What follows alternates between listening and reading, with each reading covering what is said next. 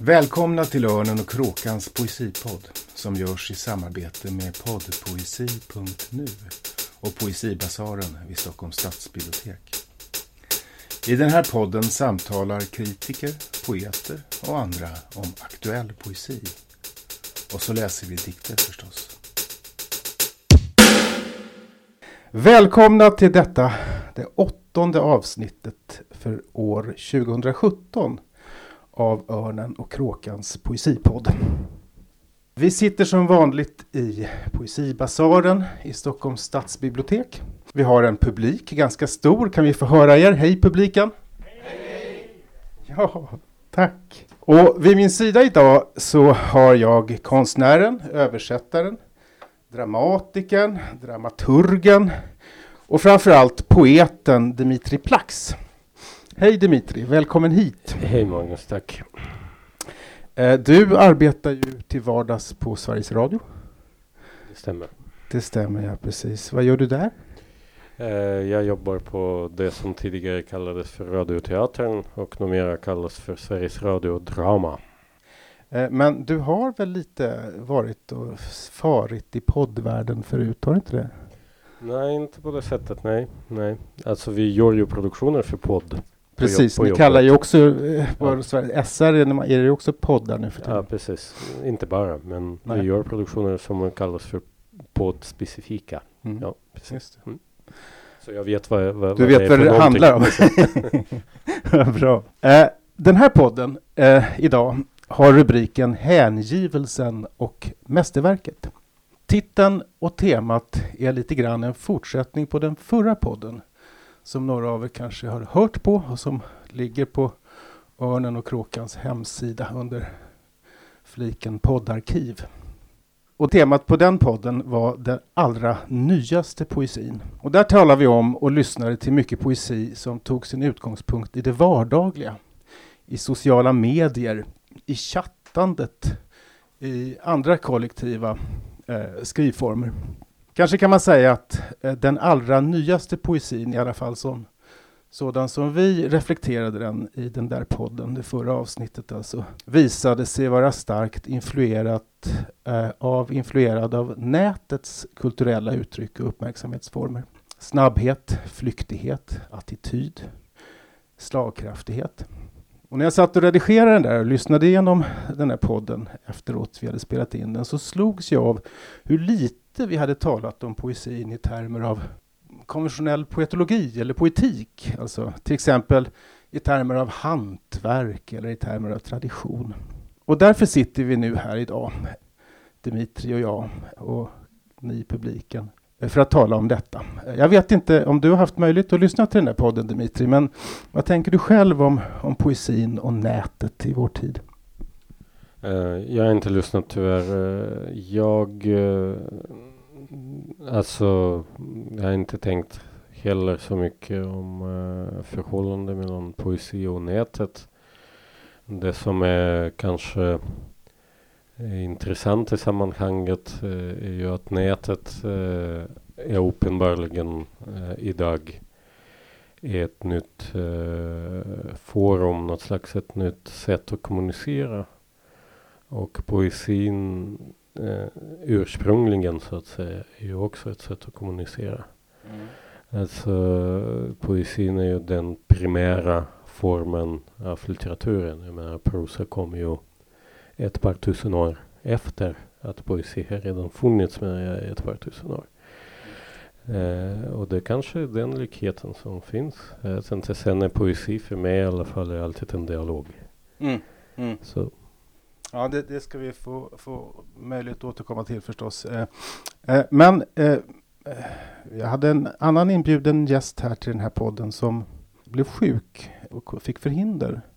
Eh, en annan erfaren poet och då eh, vände jag mig till eh, Eva Ström, den ehm, Kristianstad-poeten, får man kalla henne så, och kritiken. Och gjorde helt enkelt en längre intervju med henne över temat. Och jag tänkte, den är, den är nästan den är 20 minuter lång, så jag tänkte att vi skulle börja med att lyssna på den allihopa.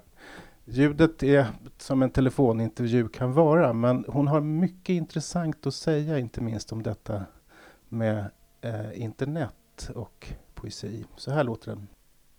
Välkommen till Örnen och kråkans poesipodd, Eva Ström. Du, är, mycket. Du, du sa att du är hemma i, i Kristianstad? Nej? Ja, det är jag. Jag sitter här vid mitt skrivbord. Mm. För alla lyssnare och de som lyssnar på det här live i Poesibasaren på, på onsdag när vi spelar in.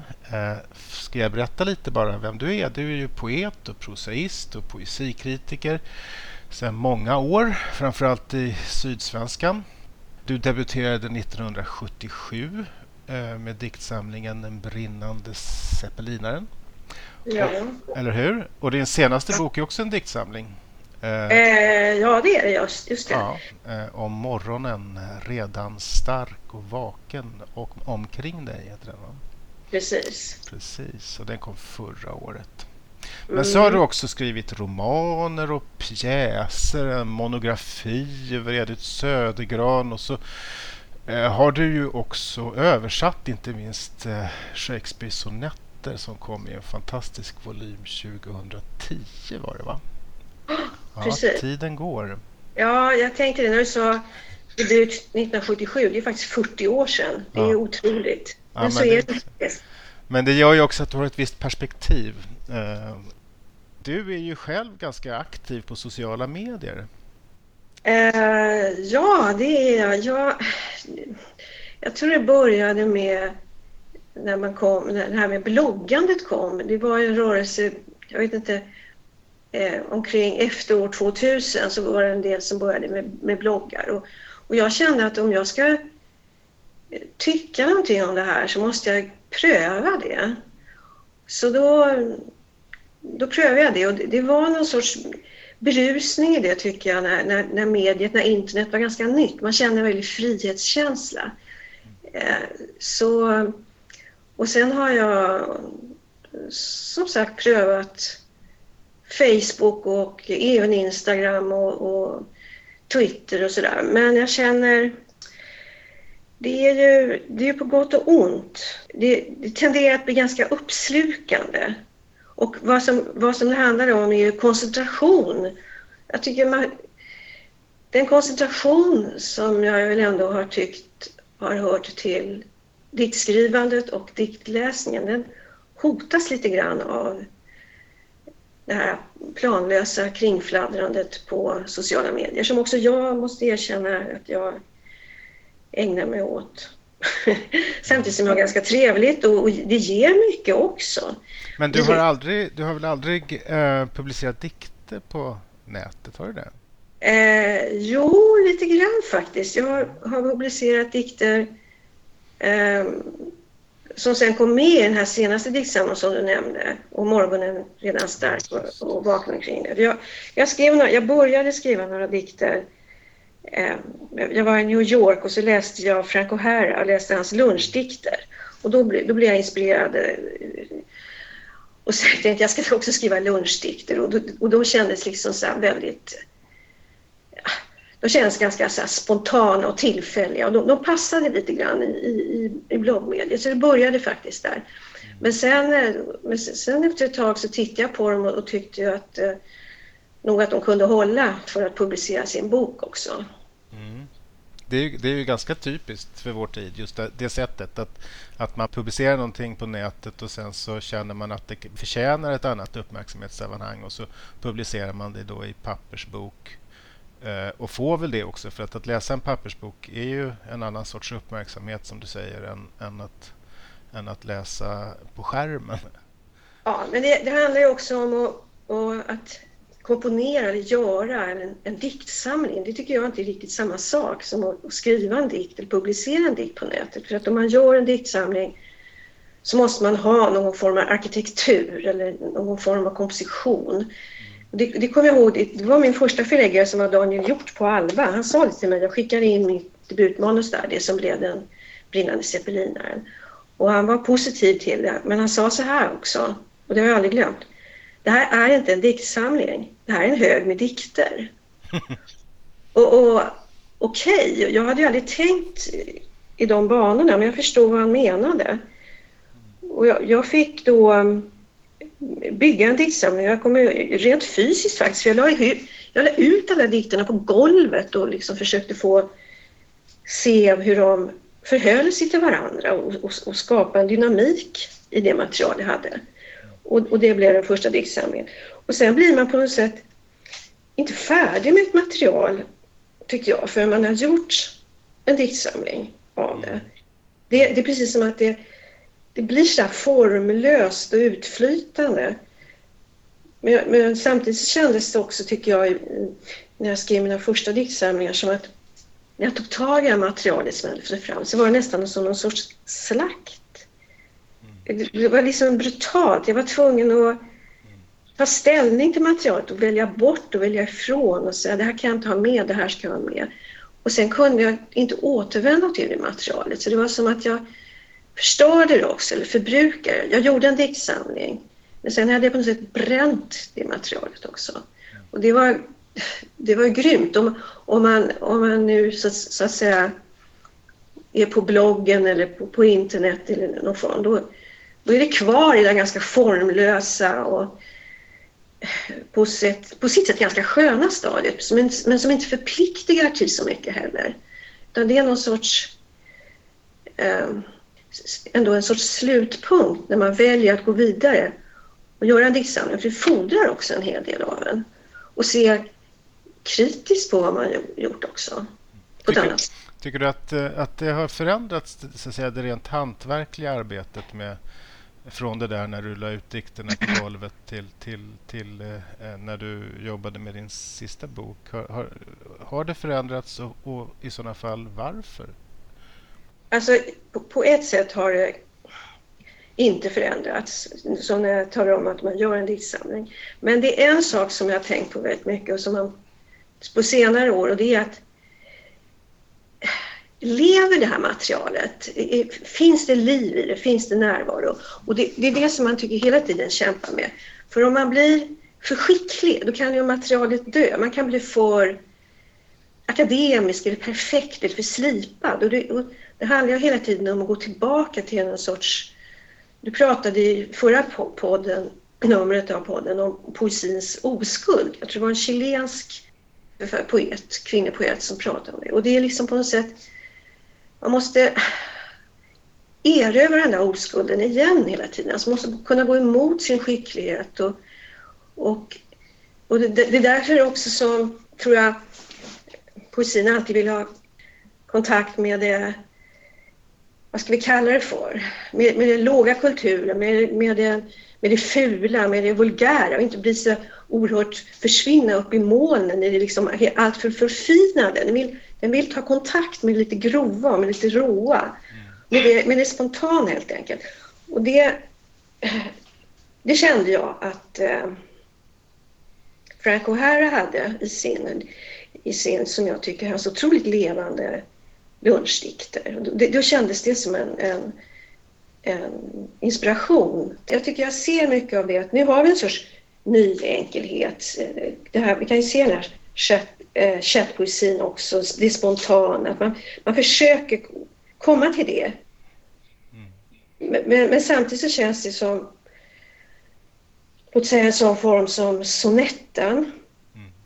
Som blev väldigt stor tycker jag just när internet slog igenom. Jag bland annat skrev ju du sonetter och Malte Persson. Alltså plötsligt blev det ett väldigt intresse för den här ganska väldigt strama diktformen. 14 komprimerade rader på sätt ställde sig mot internets extrema formlöshet. Mm.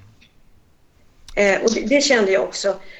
Men, men då gäller det liksom hur få liv i den här strama formen? Hur, liksom, hur, hur skriva en sonett utan att det känns som en sonett? Hur skriva en sonett så att det känns, som, så att det känns spontant? Mm. Det, är, det är den där jättestora utmaningen. Mm.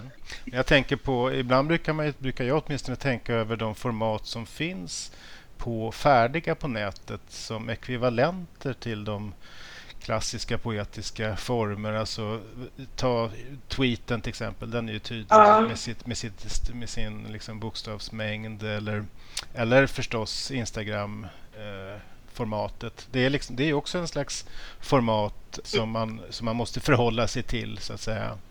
Och som på något sätt påminner om, om sonetten eller villanellan eller något sånt där. Ja. ja men det är helt sant. Jag, jag twittrade en hel del men jag kände också att twitt, detta, hur ska vi säga, det var lite det var lite farligt för det hade sån räckvidd. Det, var, det gick för snabbt helt enkelt. Mm. Eh, det, det, fanns inget, det fanns för lite motstånd. Jag tänker på en annan grej där. Det har slagit mig att eh, i, i det här... Eh, det är så enkelt och poesin ligger så nära på ett sätt. Det är så lätt att eh, på Frank O'Haras och New York-skolans maner liksom skriva saker och ting. Man kan publicera dem snabbt. Och det är intressant. Det händer mycket intressant i den, i, i den traditionen, tycker jag. Men, eh, men jag tänker på eh, den där idén om...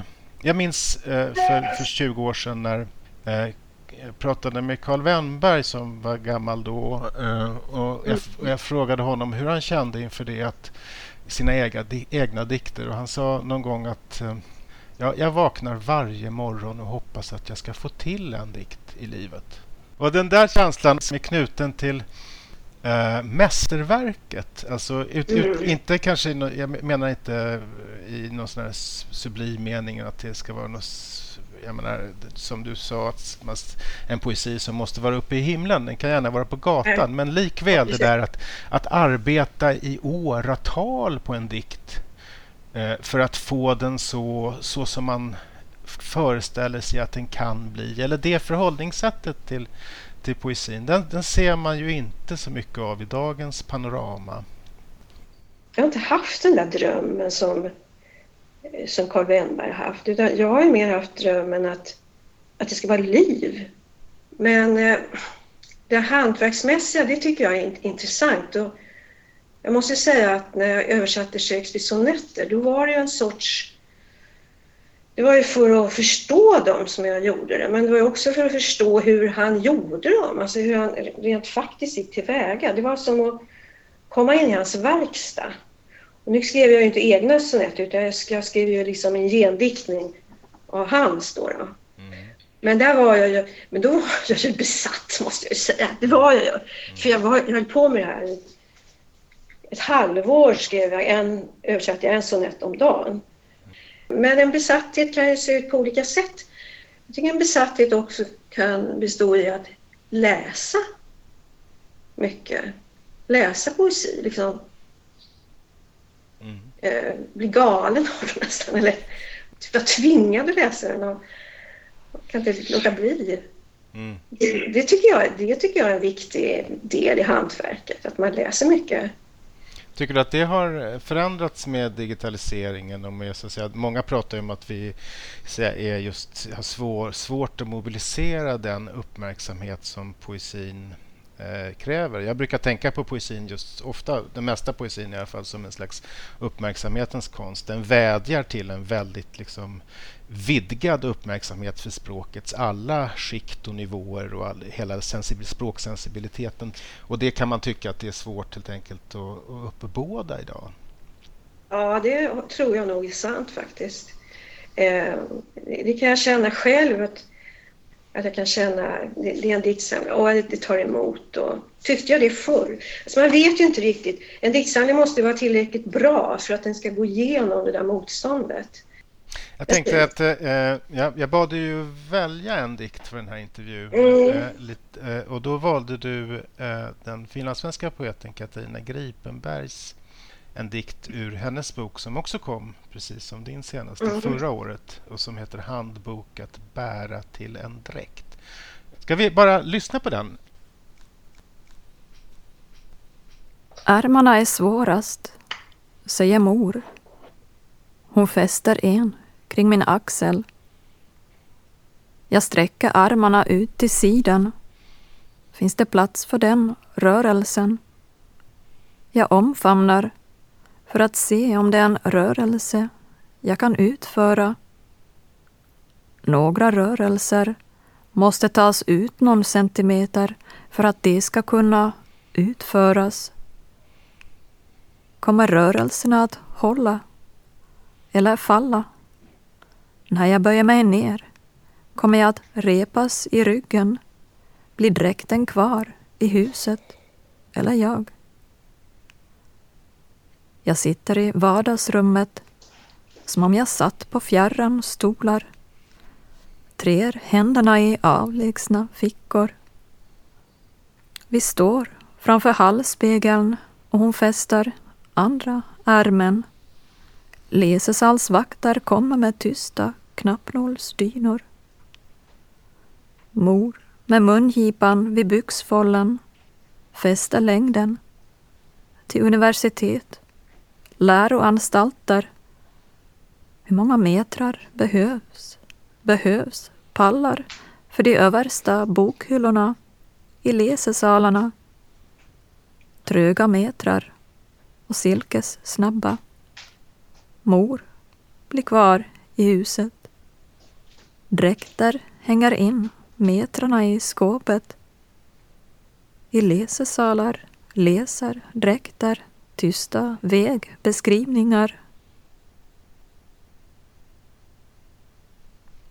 Ja, eh, varför valde du den här dikten? Ja, jag tycker den, den talar ju om ett hantverk verkligen. Det handlar om att sy en, en, en kostym, ett, ett klädesplagg. Och sen är det ju det handlar väldigt konkret om det, att kunna röra sig. Och samtidigt så, så handlar den dikten om något helt annat. Det förstår man ju. Och jag tänker mig att det handlar om att det är en metapoetisk dikt som alltså handlar om, om hantverket att, att skriva poesi, att kunna röra sig i poesin. Eh, så jag tyckte den, eh, den har den där kvaliteten också som jag tycker riktigt bra poesi har. Att eh, den är glasklar. Och samtidigt förstår man den inte riktigt. Alltså den är glasklar men ogenomtränglig. Mm. Och det gillar jag. Mm. Ja, jag håller med. Det är en jättefin dikt. Det är en jättefin bok på det taget. Ja, det är det. Verkligen. Men jag tänker på, där, det är ju en slags... Eh, jag menar, om man skulle gå i Frank O'Haras tradition eller så där, om man ska dra den ut, då skulle det snarare handla... Då skulle klädesmetaforen kanske snarare eh, eh, liksom alludera till masskonsumtionen, att shoppa eller ett snyggt, ett snyggt snitt eller någonting man ser. Här, är det ju, här tar hon ju verkligen skrädderiets eh, som ju är på ett sätt för, för oss alla nästan, en, för de flesta av oss i alla fall, en anakronism eftersom ingen, nästan ingen mm. liksom, eh, går till skräddaren och syr upp en, en kostym längre eller låter någon göra det utan man köper helt enkelt tio nya på Hennes Mauritz. Liksom. Det finns någonting i det där som, i den här dikten som också placerar hantverket i ett anakronistiskt, ett i ett mm. på något sätt förgånget eh, som ju har en bäring till till just den samtida poesin och, och, och, det, och, och det eventuellt det förhållandet man, man har till, eh, till hantverket i den, så att säga. Eh, att låna in, att copy-pasta, att eh, vara många som skriver tillsammans, att kontribuera, att liksom den, den där typen av, av rörelser som är så starka i, i den samtida poesin eh, alltså sociala och, och mm. strategier snarare än just hantverkliga. Det där att, att gå till materialet och kvaliteten och, och allt, äh, allting som hör med, liksom, har med, med, med hantverkets uh, diskurs att göra. på något sätt. Det håller jag verkligen med om. I den meningen är den här, tycker jag, eh, det är handeln som är, som är med. Det är, det, är inte, det här är ingen massproduktion känner man. Det, det, är en enorm omsorg om det här plagget. Så... Mm. Ska jag fråga dig allra sist Eva, så här att um, om, du, um, om du skulle sia lite utifrån med, med dina 40 år i branschen eh, och din eh, blick om, om vad poesin kommer ta vägen framöver de närmaste 5-10 åren i just det. Det, det, det är förstås en spaning, men i det här mm. hänseendet vad gäller liksom tradition och hantverk kontra eh, vad ska vi säga snabbhet och, och, snabb uppmärksamhet och så. Vad tror du, hur, hur tror du, vart är poesin på väg? Jag tänker på den här danska unga poeten Olga Raun. Hon har gett ut en ny diktsamling som heter Den vita rosen. Och där, den är enormt, den talar ju enormt mycket till traditionen, bara det att använda rosen som är en sån här klassisk eh, poetisk symbol och den är också väldigt formmedveten. Så kanske kommer, det går ju alltid i cykler, om vi nu har haft en, väldigt, en ganska översvämmande, amorf och formlös tid som vill, eh, som vill vara spontan och chatta och, och, och sådär så kanske vi går tillbaka till en, en större, vad ska vi kalla det för, större koncentration kanske i uttrycket. Kan du känna det i din egen, ditt, ditt eget skrivande också? Ja, det känner jag nog att eh, nu har jag... Jag har, inte, jag har inte skrivit poesi på ett tag. Det, jag kommer att bli aktuell med en prosabok nästa år. Men, men nog känner jag att jag, att jag dras till, till det koncentrerade uttrycket mer än det... Eh, vad ska vi säga? Det, det släntrande eller det utflytande. Men, men, men det spanar naturligtvis nu, gissar väldigt mycket. Jag kan tänka mig för egen del så, så längtar jag nog till en, en större en större koncentration och, och en mindre utspäddhet. Så, med, med förhoppningsvis bevarad närvaro. Ja, det där var eh, ju Eva Ström och den intervju jag gjorde med henne. Eh, har du några kommentarer Dimitri till, till vad hon sa? ja, jag skulle kanske hålla med henne om mycket eh, av det hon sa. Det jag eh, eh, dock eh, kanske inte riktigt eh, håller med om det, det det poetiska språket som som hon säger måste vara levande. Alltså det där för mig är lite eh, för enkelt kanske. Jag vet mm. inte. Eller eh, för komplicerat. men, men för, eh, vad ska man säga, för definierande. Mm.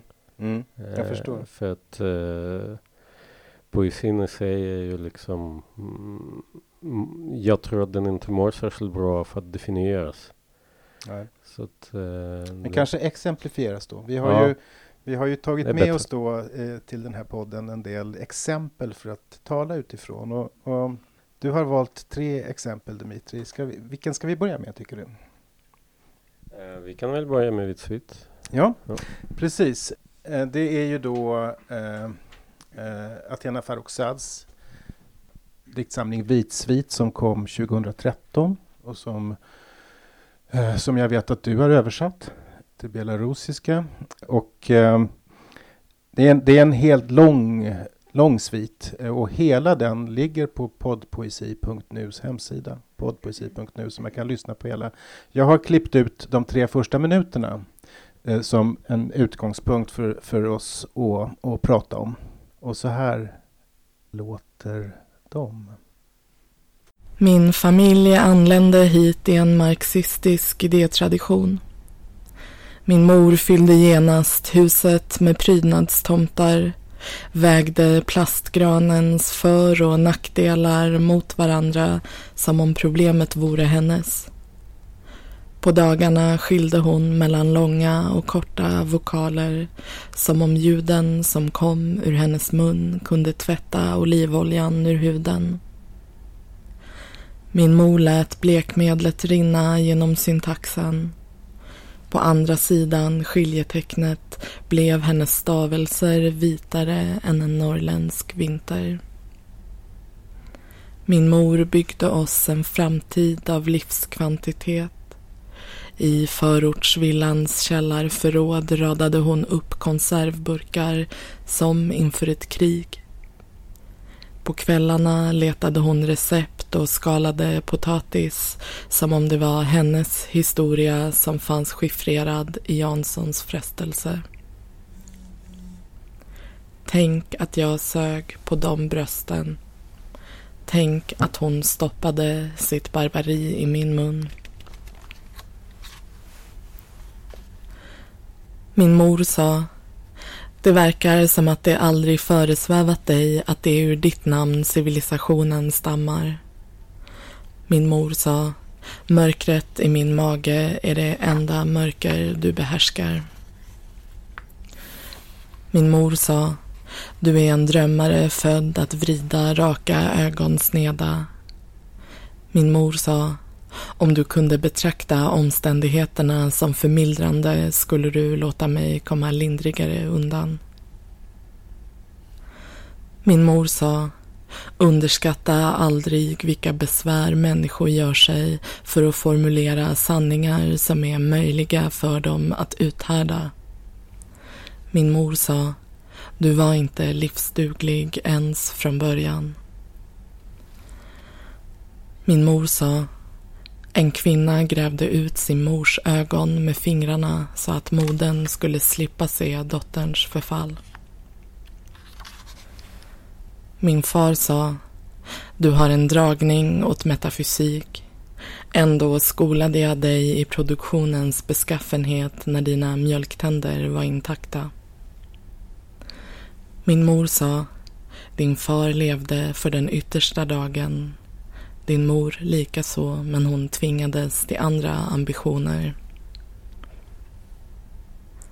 Min mor sa, i din fars sömn blir ni avrättade tillsammans. I din fars dröm bildar ni en genealogi av revolutionärer. Ja. Eh, varför, har du, varför visar du oss den här dikten, Dmitrij? Den ska ju också ses i förhållande till de två andra eh, som ni kommer att få höra så småningom. Men det när vi pratade om med dig lite grann inför det här samtalet och även inlednings, eh, inledningsvis här. Eh, så har jag ju sagt, det är inte min tanke, det är en ganska kanske känd och banal tanke att eh, poesi är liksom den primära litteraturformen. Eh, så att säga, den litteraturen började som poesi. Eh, och då tänkte jag att det som är intressant eh, i sammanhanget också, också i förhållande till det nya och till mästerverket som begrepp, mm. är ju att just i detta fall är ju att det är ett epos. Och det är väldigt medvetet sätt att komma tillbaks till poesins ursprung mm. för att gestalta något nytt. Mm. Och det tycker jag, eller en ny erfarenhet. Men är det, det, det, jag håller med om att det är absolut ett epos, det är det. Men det är också en, en, vad ska man kalla för en dramatisk monolog. Alltså, också det är ju en väldigt gammal form när man ska, jag tänker på det här hon sa, jag sa och så vidare som, är, som ju finns i Höga Visan eller i sufisk eh, persisk poesi eller sådär. Alltså som helt enkelt har att göra med att om man ska eh, med en röst eh, gestalta en dialog eller flera så talar, då måste man antingen förställa rösten för att eh, sin, beteckna de olika karaktärerna eller så måste man säga just så, så, så han sa och hon sa och mamma sa och sådär. Ja men det är just det som jag också sa i början av vårt samtal att poesi för mig är alltid en dialog eh, och det här är ju ett exempel på hur man Eh, blottar den mekanismen. Eh, eh, precis som du säger. Och det är också en väldigt, väldigt, precis igen som du säger, väldigt klassiskt sätt att, att göra det. Det som är också intressant är det jag har också översatt eh, Ebba Witt-Brattströms eh, bok eh, Århundradets eh, kärlekskrig som är också skrivet på det sättet. Eh, alltså han sa, hon sa eh, och sådär. Eh, när vi pratade med Ebba om det eh, så påpekade jag det släktskapet och hon menade att hon inte tänkt på det ens. det är ganska intressant eh, anser jag. Det är också så att det är, det är en väldigt inflytelserik bok, Vitsvit. Och om man läser mycket väldigt ny och ung poesi så kan man ju se att, det, att den där formen går igen hos många unga poeter, så som Precis. när dominerade poeter kommer fram. Det. Men jag tänkte på en annan sak, alltså, hon, den är ju traditionell på ett annat och mer konkret sätt. Eh, den börjar väl helt enkelt som vi hörde, eh, min familj kom hit eh, i en marxistisk idétradition eller något sånt där. Och det är också en annan tradition som hon ansluter till väldigt medvetet på något sätt. Detta att hon, att hon kommer in som en, en, det är en uttalat politisk tradition och den är uttalat marxistisk och sådär i hennes... Eh, det är också intressant tycker jag. Det är intressant och det ställde till en eh, ett litet problem för mig som översättare. Ska jag säga för eh, den boken skulle ju läsas i, i ett postsovjetiskt land där en sån här inledning tolkas på ett, tro mig, helt annat sätt än här. Alltså, uh, men uh, jag uh, Jo, men för mig är en översättning Anders Bodegård, som ni säkert vet vem det är, en stor svensk översättare och en av dem som har startat översättarutbildning, alltså för litterär översättning i Sverige. Han sa någon gång att det bästa sättet att läsa en bok eh, är, att översätta den. Eh, och då förlitar jag mig väldigt mycket på min läsning när jag översätter. Eh, jag utgår ifrån helt enkelt eh,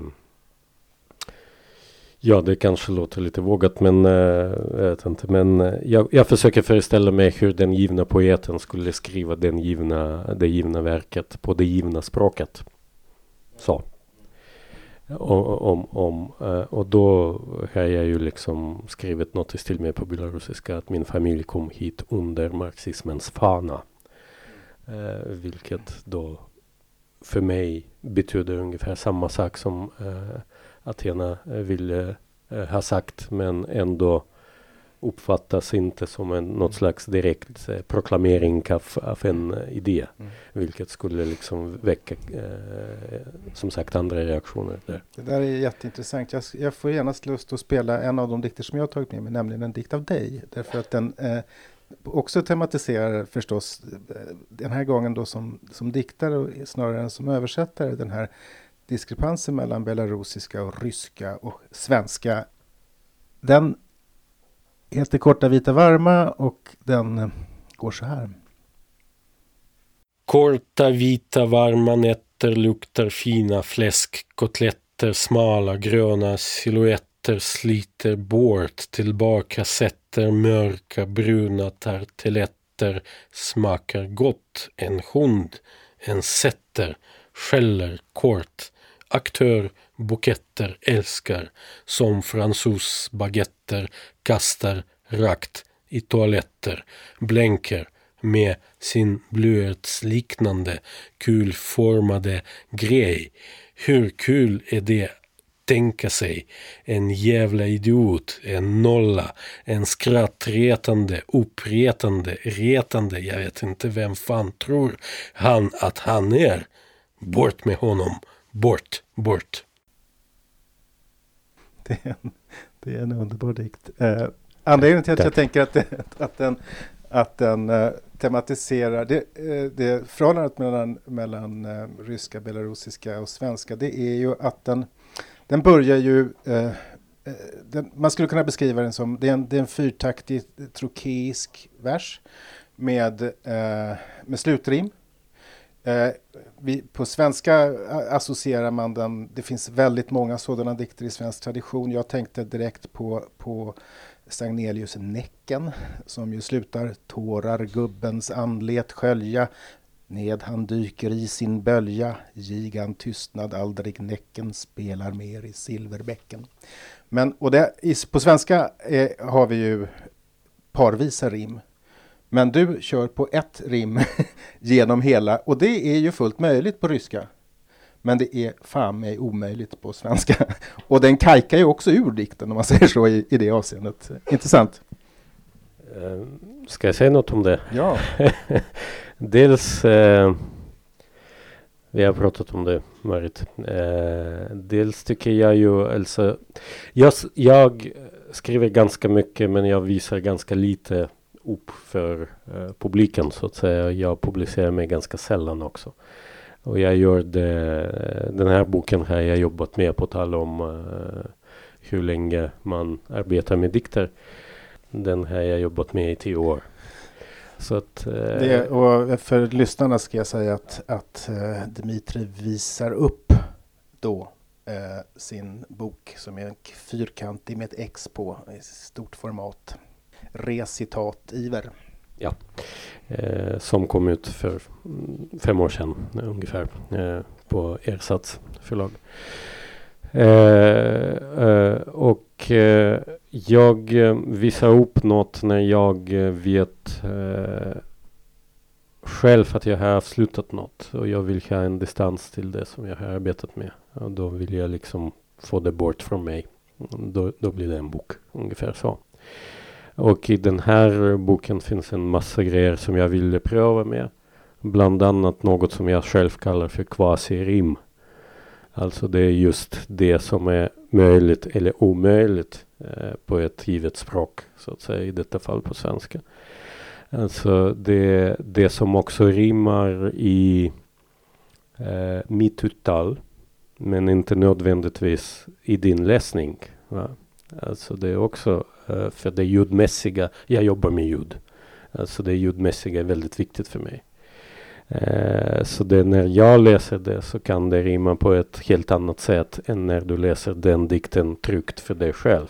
Det var också en intressant uh, en aspekt som jag ville undersöka lite grann. Sen menar jag ju på att språket i sig kan, har ett visst en viss tröghetskraft så att säga. Att eh, språket, vilket som helst språk, bygger på en viss inre mekanik. Alltså det var också väldigt intressant för mig att undersöka. När slutar sp sp eh, ett språk vara ett språk och blir bara ett ljud? Ett upprepande ljud. När, hur viktigt det är att man fattar eh, vad som sägs, vad som står i boken. Eller är det, eller eh, kan rytmen ta över? Och då förstår man, alltså för jag menar ju också ofta att eh, poesin finns inte i ord. Utan det finns emellan eller bakom. Så att säga. Du, du behöver inte alltid förstå eh, vad som menas. Eh. Jag tänker på, det, det, det här, här, kan man kanske skönja lite olika attityder, om, om vi lyssnade på vad, om vi minns vad, vad Eva Ström sa. Eh, hon, hon, visst, när hon berättade om sin, sina översättningar av Shakespeare-översättningar, då talade hon ju också om att undersöka en form eller undersöka ett språk. Och det är ju väldigt påtagligt i ditt sätt, i den här boken i alla fall, att skriva. Och det är också Eh, du undersöker också svenskan som ett tillägnat språk och du undersöker ditt sätt att tala svenska och andra sätt att tala svenska utifrån den här positionen som, eh, som det innebär att komma, eh, komma från eh, ett, annat, ett annat modersmål så att säga.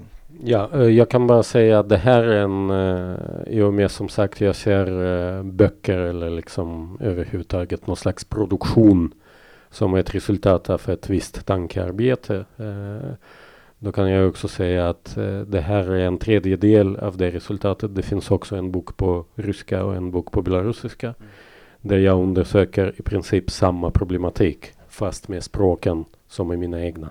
Jag förstår. Så, att, så det, det är liksom, jag var bland annat ute efter att arbeta fram ett sätt att skriva som jag kan använda på de språk som jag skriver på och som med hjälp av vilket, eh, det sättet menar jag, eh, jag skulle kunna uppnå samma konstnärliga mål utan att behöva översätta texterna sinsemellan.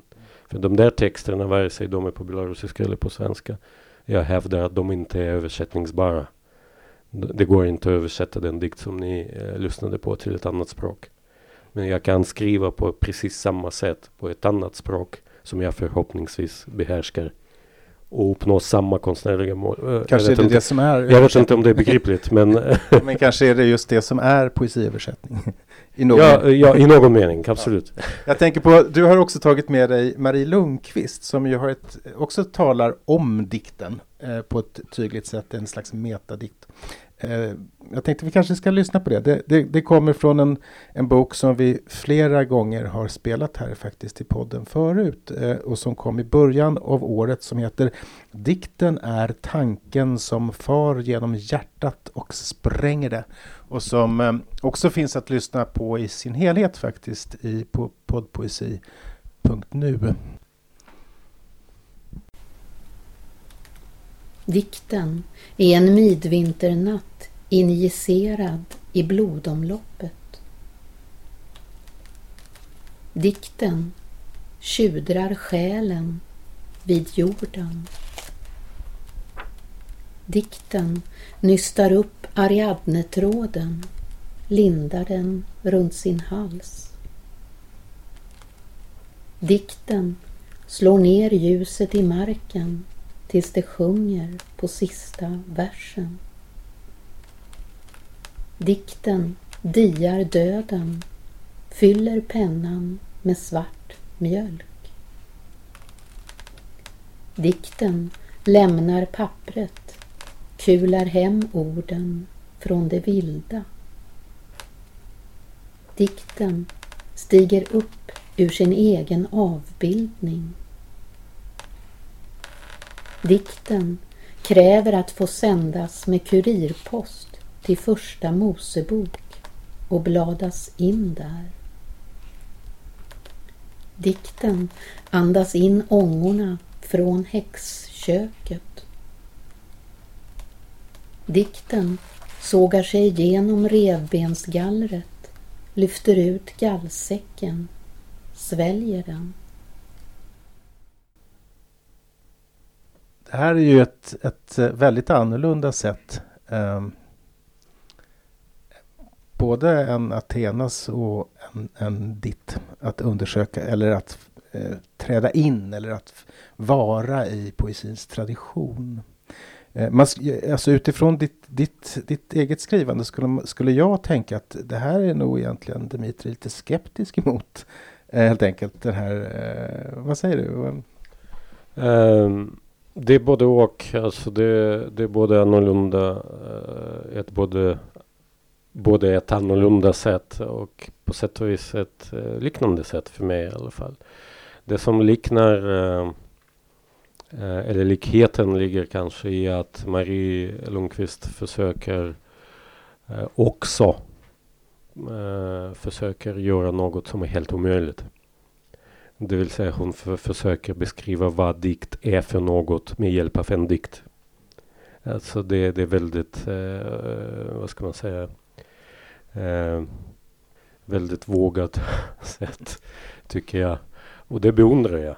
Alltså för det är liksom det, eh, det du vet som den gamla eh, skäm, det gamla skämtet om att när man frågar en tusenfoting om hur den går så slutar den, alltså, ja precis, slutar, sl, sl, sl, slutar den gå. Mm. För det är liksom det är samma sätt, eh, samma, samma sätt med, med, med språket och eh, mm. poesin. Alltså, Men också, det här, också de här dikterna, eh, alltså den här boken som består av bara ni hörde ett utsnitt lite från mitten, eh, men det består bara av sådana här def, definitioner, men som inte är definitioner egentligen, utan som är en slags vad ska vi säga, parafinitioner eller någonting. Alltså, finis betyder ju gräns på, på latin, alltså det, det vill säga det, det är något som överskrider, det, det, är formuleringar som inte definierar utan som överskrider gränsen. Eh, helt enkelt hela tiden flyttar gränsen eller så för vad en dikt kan vara och, och på det viset ju paradoxalt nog eh, genom att eh, precisera säger att eh, eh, får fram att det inte går att bestämma vad en dikt är. Eh, utan det, det, det är bara så att dikt, föreställningen om dikten, eh, om poesin och dikten bara, bara vidgas helt enkelt. Men det är precis det jag menar, att det är liksom en omöjlig uppgift att, att liksom beskriva vad dikt är för något med hjälp av en dikt. Alltså det, det, och det är därför som det är så intressant för mig. Jag gillar något som inte, eh, inte är möjligt på något sätt. Men sen är det ju också om man pratar om likheter exempelvis med Athenas sätt att närma sig. Så det är ju också det. Den dikten är ju också eh, för mig i alla fall en sån där uråldrig form. Eh, det är närmande dansen. Va? Alltså att man närmar sig mål två steg framåt och ett steg bakåt. Alltså det är en, en sån där rituell eh, dans som man använder i väldigt många olika traditioner. Va? Alltså att man precis eh, som du säger, det, målet är inte egentligen att närma sig målet. Utan själva precis processen. Flyt, flytta flyt, målet. Precis, det, det, det, den förflyttning som sker Mm. eh, blir målet då. Mm. Mm. Nej men det, det, det, det är verkligen sant. Och det, och det här på något sätt skildrar ju, de här exemplen som vi har spelat skildrar ju tre eh, väldigt tydligt eh, alltså dikt, eh, också eh, Katarina Gripenberg får man säga, fyra olika poetiska sätt att eh, eh, ta sig an tradition. Eh, Jag tänkte, tiden går, men jag skulle vilja spela ditt tredje exempel som kommer från, eh, som är en dikt av Lina Ekdahl, mycket kort. Eh, och som kommer ur en diktsamling som kom för 2007, det kom kanske till och med 2010 eller sånt, som heter just Diktsamling och som eh, an, i formgivningen ansluter till det som eh, inte unga lyssnare kanske minns, men som var ett sortiment som Konsum, numera Coop, lanserade av bara blåvita produkter. Och då, då, det fanns det tandkräm blåvitt. En, en, en ja, ett, en, for, en form som numera är väldigt utdöd i vår, vår tid. Men så, så är, är, är den här diktsamlingen eh, formgiven som en blåvit diktsamling. Det var jag som byggde landet. En gång för länge sedan. En gång för mycket, mycket länge sedan. Ja, så är den. Eh, det är en, eh, det är en eh, man skulle väl kanske kunna säga att det är en dikt som är bara uttrycker ett slags poetiskt historiemedvetande. Eller? Ja, för mig är det ju en tredje aspekt av en och samma, vad ska man säga, problematik så att säga. Det är ju det är också det muntliga traditionen som då finns eh, i eh, poesin och, eller ska finnas kanske, jag vet inte. Alltså det är liksom det är den, den mytologiska nivån att det är liksom att eh, den världen den värld man eh, framställer eh, finns i realtid medan man framställer den. Så att säga. Och försvinner så fort framställandet tar slut. Sen är det ju också precis som jag sa att det är också en omöjlig, eh, för, ja, tänker jag, uppgift att, eh, att uh, gestalta en diktsamling genom att kalla en diktsamling för diktsamling. så det är ungefär samma sak som med, med Maries uh, närmande. Ja, nej, det, det, det, är ett, det är ett mycket medvetet grepp och man kan nog Absolut. säga att, att den, där, eh, den diktsamlingen av Lina Ekdahl är just väldigt tydligt ett sätt att försöka eh, tänka dikten i tradition, tänka den i tiden kan man väl säga. Eh, Ja. Helt enkelt. Eh, eh, vi ska avsluta om en stund och jag ska be att få avsluta med ett, ett diktexempel allra sist som jag ska prata lite om. Men innan dess skulle jag bara vilja fråga dig som jag frågade Eva Ström. Vad, vad tänker du? Nu säger du, säger du att du inte reflekterar så mycket över nätets och digitaliseringens betydelse för poetiken och poesin. Men hur, hur, hur ser du det är förstås en alldeles omöjlig fråga, men hur ser du på poesin? Vad tror du kommer ske i, i, i poesin framåt fem år? Uh, ja, det är enkla svaret att jag, jag vet inte. men, men jag tror ju, om man nu anknyter till ditt samtal med Eva, uh, så tror jag ju inte att uh, problemet är att man inte kan uppbåda den uppmärksamhet eh, eller den fokuseringen som behövs för att läsa poesi. För att jag tror att poesin, och det är kanske det som Eva menade med, med levande, eh, förresten kommer jag på nu. om det är en poesi som på något sätt eh, kontaktar dig. Eh, då blir din tidsuppfattning ju helt annorlunda. Alltså läsandet överhuvudtaget saktar ju ner tiden. Eh, det, liksom, det ser jag väldigt tydligt exempelvis på min egen son som är 14 år gammal. Det, han är van vid det digitala, alltså att allt måste ha tydligt början och slut här och nu när han chattar eller twittrar eller vad, vad han nu än gör på sin eh, smartphone.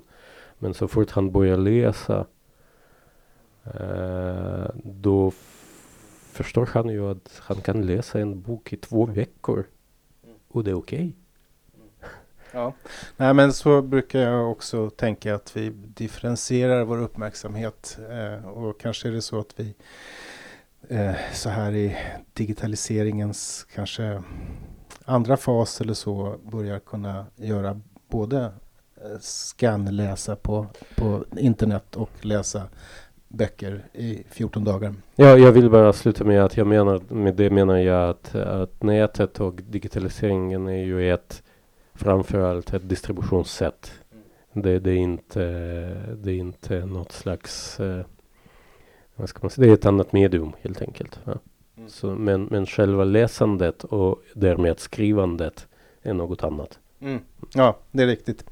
Eh, eh, jag ska sluta med att spela upp en Eh, en dikt av Roffe Aggestam som jag tycker är en fantastisk poet. Eh, den här kommer från, han, inte hans senaste bok utan från en, eh, den boken som kom innan, kanske för sju år sedan eller så.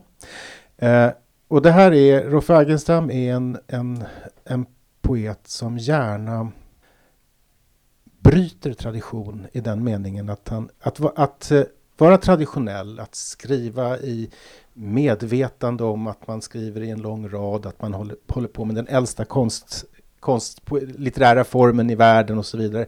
Det, där finns det ju ett, ett ansvar och ett, ett anspråk som eh, ju också kan vara eh, besvärande eh, och som man inte, inte kanske vill ta. Och den här dikten av Roffe visar på en annan attityd, på att helt enkelt ge fan i att strunta i traditionen. Att, att som eh, eh Melvilles Bartleby säga I would prefer not to. Det är en dikt som heter Konsten att ge upp.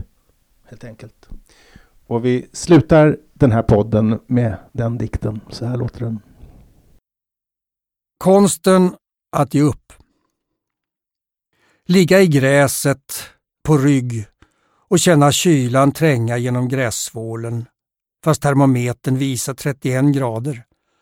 Och vara vid den ålder då orken nätt och jämnt räcker att hålla jämn takt med förfallet. Känna hur vågen bryter, glida med den innan den sveper över huvudet och drar benen neråt. Lugnt och stilla, svalt fuktigt om ryggen, varmt mot bröstet, brusande minnen från tider fyllda av kroppens sjudande iver bryter. Och så tänka, äh vad fan, det får växa igen. Skogen krypa närmre, vägen krympa, låta tankarna glesna, gräset växa mot husfoten, fukten klättra, andas med visslande ljud. Stora hål i kartan, missvisning i kompasshuset. Det gamla vanliga är inte till att känna igen.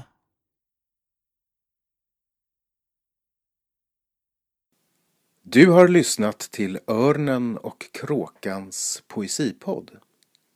Läs mycket mer om aktuell poesi på ornenochkrakan.se